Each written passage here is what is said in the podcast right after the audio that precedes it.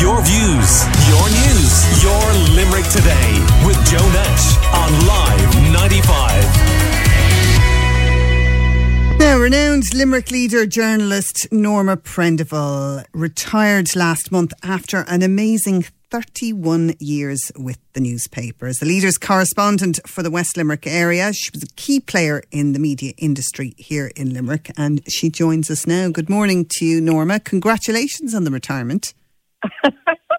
I, I'm not sure. Um, yeah, people say congratulations. I am pleased actually to be retired, but it seems funny to be congratulated for it. But anyway, I suppose I got to the end of that particular road anyway. Well, so maybe maybe I should be congratulated for that. Yeah.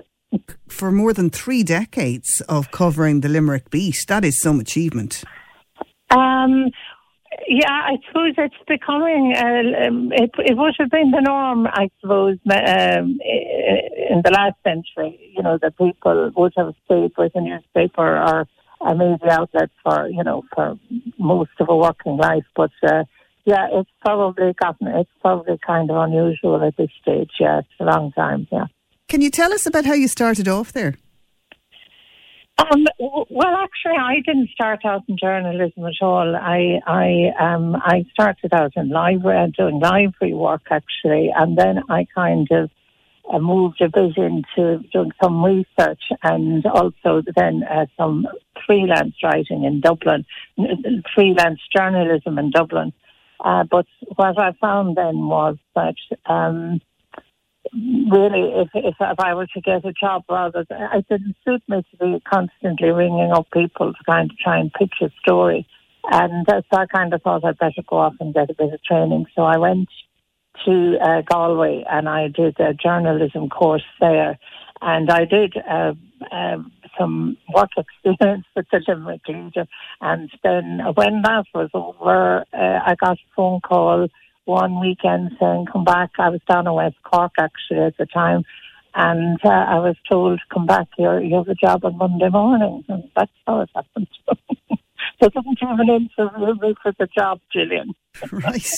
So, can you give us an idea of some of the stories that you worked on? So, ones that actually are close to your heart over those 30 years?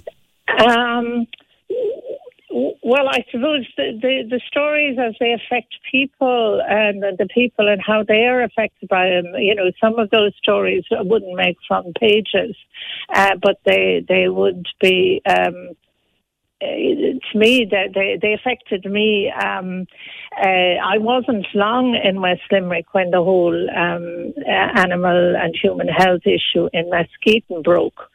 And of course, some elements of that are still continuing over 30 years later. Uh, that was probably one of the biggest stories uh, across the country at the time and for many years.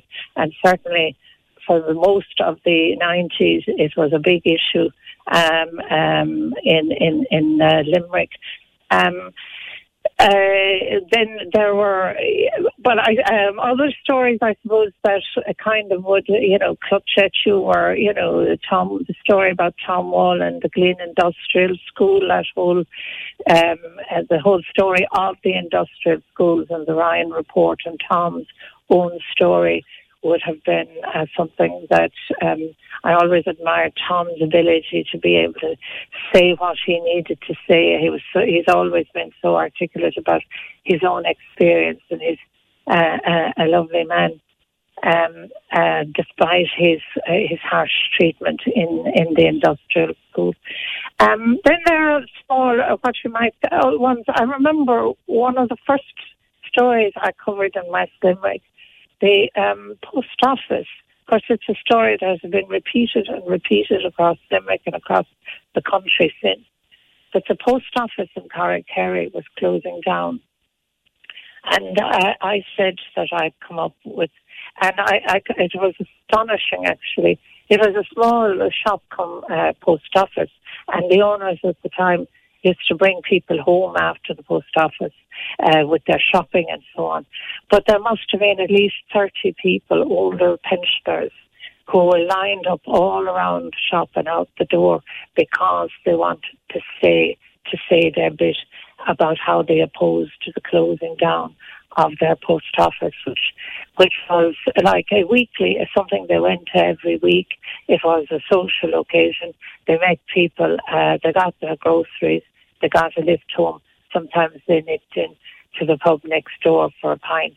But it was the these were men and women like who had come through the 30s and the 40s, the hard times really in in, in Ireland, and I just I remember I actually spoke to everybody in the line because I felt if they had come all this way to say their bit, then I I, they, I owed it to them to hear what they had to say, you know, and that really struck home. I think that really struck a chord with me about how how you, you know the, about how journalism really is about people's lives. It's not it's not always about the big stories. It's about people's lives and how how the wider issues actually the effect it has, the impact it makes on people's lives in the smaller places as well. Yeah, I, it's amazing, and I, I suppose over those 30 years, you must have seen a huge amount change in West limerick.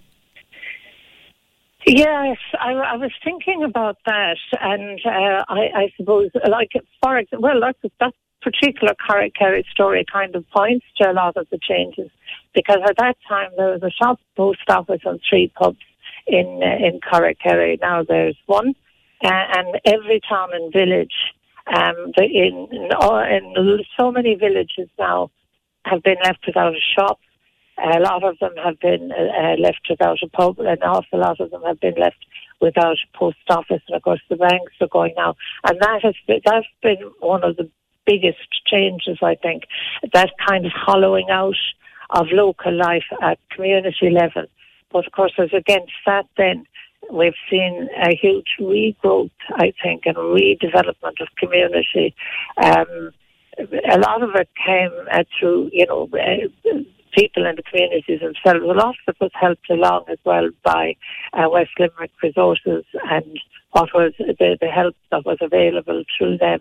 And so you've seen as well huge improvements, say, in like uh, facilities in local areas. A lot of very good halls, um, gyms, you know, walking trails, playing pitches, um, and very interesting things now like the Top Kill up in Ashford or, you know, the Eco Park down in Rahena, um, the Town Park in, in, in, um, in Abbeyfeale, all, all, uh, all done by local people, all, all, uh, you know, working to, to improve their community, um, and if you like, to take taking a stand against that uh, the, the, hollowing out of community which was going on for a while. I suppose the, one of the other huge changes has been the increase in diversity.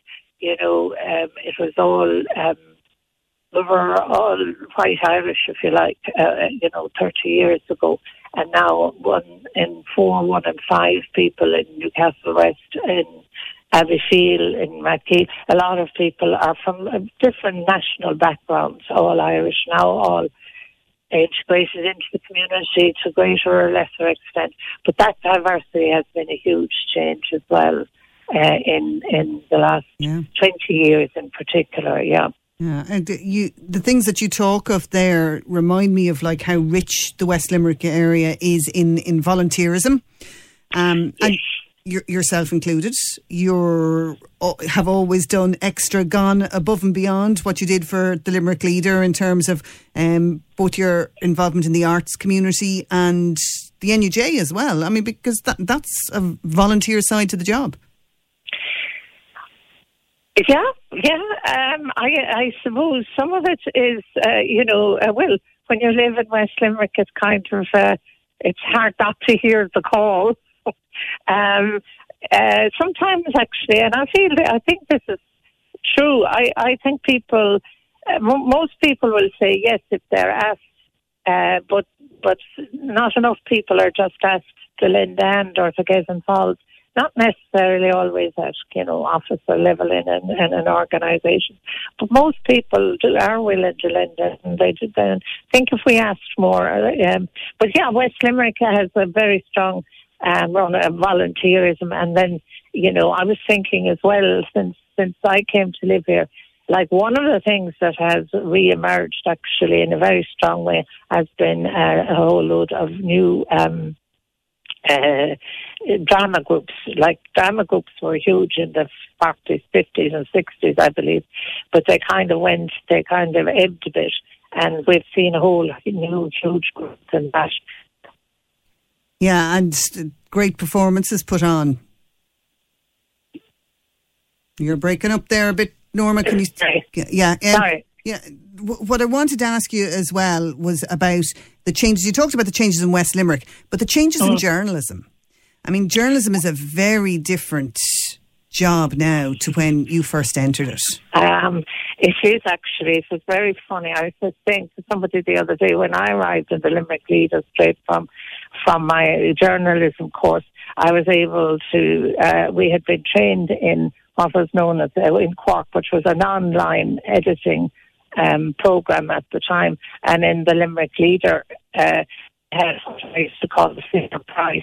Uh, computers, you can only see three lines of type. And then when you run out, uh, it, it was all in this huge cassette.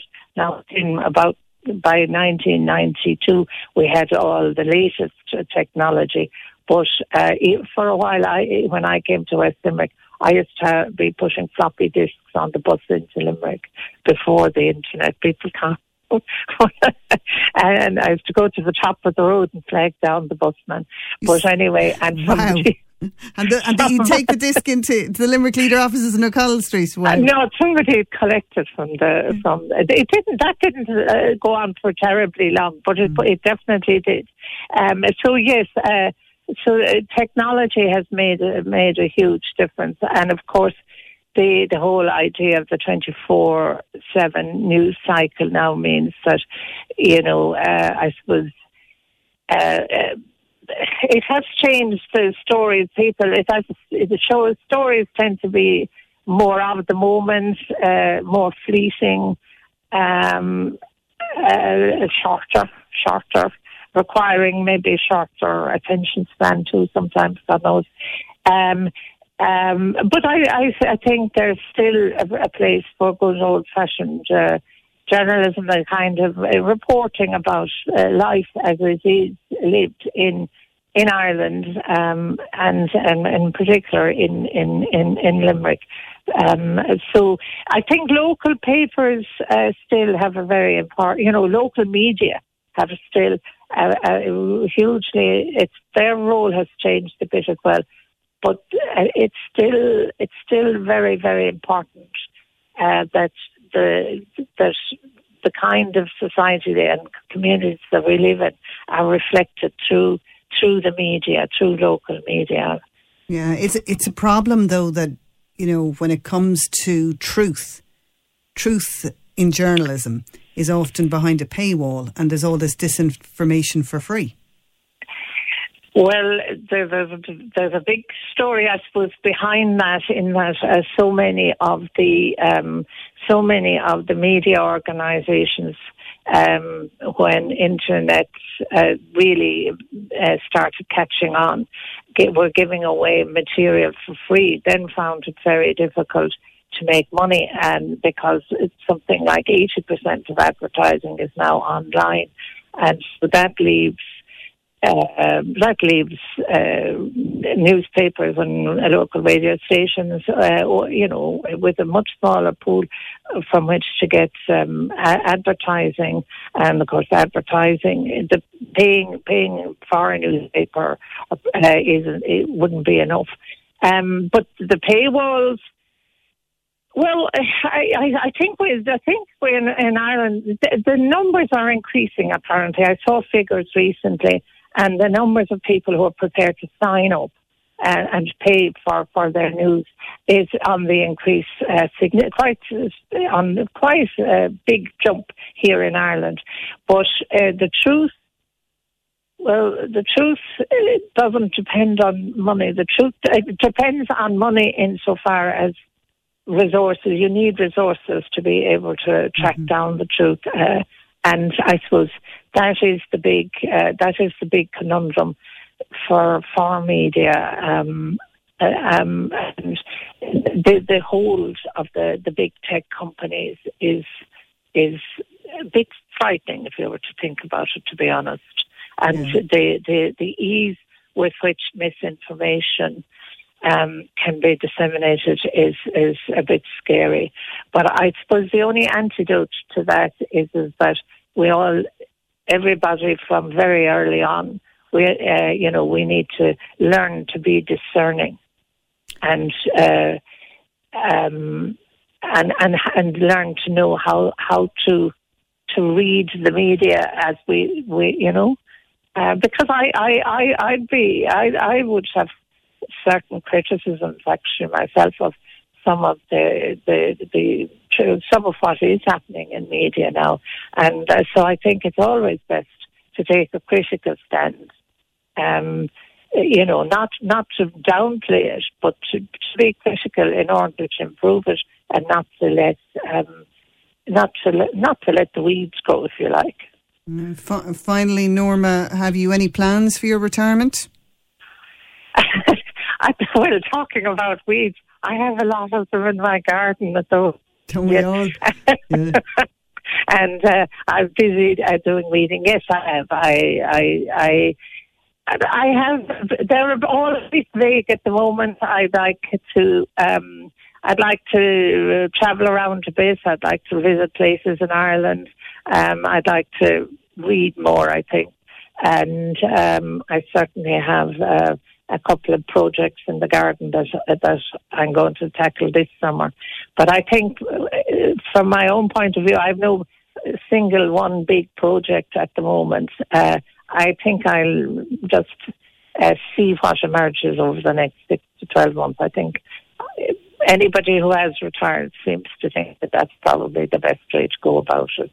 But I certainly won't be. Um, I won't be. I'll be busy no, I will. No doubt you will be. Well, look, uh, it's been lovely chatting to you this morning, and I'm delighted to have the opportunity myself to thank you personally because I know starting out it's very daunting for anybody who's new to the game, but you were always very welcoming, very friendly, and very helpful. And that really meant an awful lot to me personally. And I know many other journalists around Limerick would say the same. And for your, the work that you put in uh, in the NUJ as well, supporting your colleagues in various different organisations. Norma Prendeville, thank you for joining us on Limerick Today this morning.